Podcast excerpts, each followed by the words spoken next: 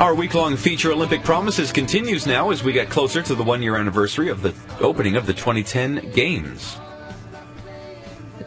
So we will be joining Dave Olson. He's a Vancouver blogger and joins us to talk about social media. Dave, thanks for joining us. Oh, it's my pleasure.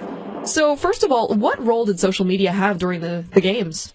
Well, you know, this was really the first Olympics where there was a massive amount of social content coming from the people who were just out on the streets covering all these stories beyond the sports. As you know, beyond all the official sporting activities, there was the arts and culture stuff, there's all this hospitality help stuff, plus there was all these civic concerns that uh, without social media really was kind of under the radar of the mainstream media in a lot of ways. So there was a huge opportunity that was uh, that we capitalized on to share these stories with the whole world.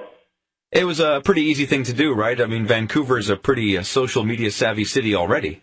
Yeah, it sure is. But there's a lot of conundrums and confusions about what you can and can't talk about vis-a-vis uh, the IOC and, and VANOC's regulations and the Integrated Security Unit. And leading up to the games, as you'll remember, there was a lot of concerns about what what you can talk about.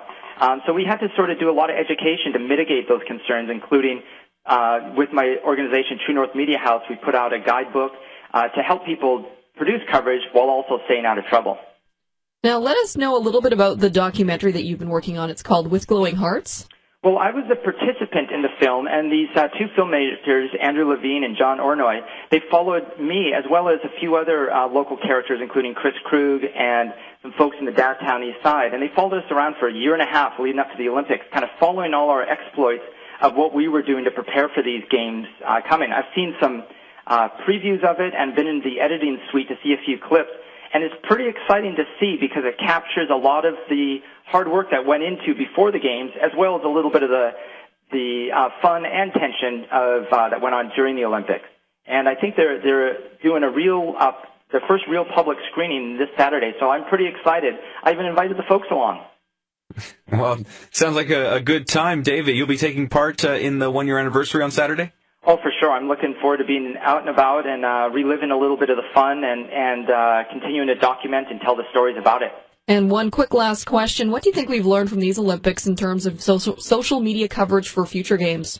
Mm, that social media uh, can absolutely drive the story and give depth and breadth to the story that the accredited media simply could not or didn't choose to do. So it really leveled the playing field, and the result of all that was more stories, more excitement, and more attention to all facets of Vancouver besides the official Olympic story. All right, thanks for joining us. That's Dave Olson. He runs a blog in Vancouver talking about social media, especially during the 2010 games.